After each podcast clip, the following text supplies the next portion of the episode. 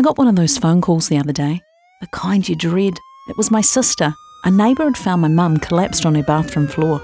She was in an ambulance on her way to the hospital. She'd had a stroke. When I got to the hospital, she was asleep. She looked kind of peaceful. Turned out she'd had a massive brain bleed, the worst kind of stroke. The following weeks were an emotional roller coaster. I seesawed between hope and despair, faith and fear. She was getting better, then she wasn't. Felt like walking on shifting sand with nowhere solid to stand. At times, I felt completely powerless. Then, after nine weeks, the hospital told us they'd done all they could, and my previously fit, fiercely independent mum would now need 24 7 care in a private nursing home. Nothing prepares you for that, and the future's full of a lot of uncertainties.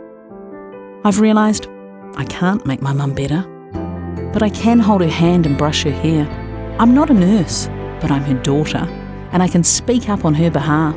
We can't go for walks together anymore, but I can take her for a walk in her wheelchair, and together we can sit in the sunshine. There's a lot of uncertainties, apart from one thing love. The one thing I am certain of is I can love my mum and I can love her well. I'm Liz Oakes. Scrub Gutter, made with help from New Zealand on air.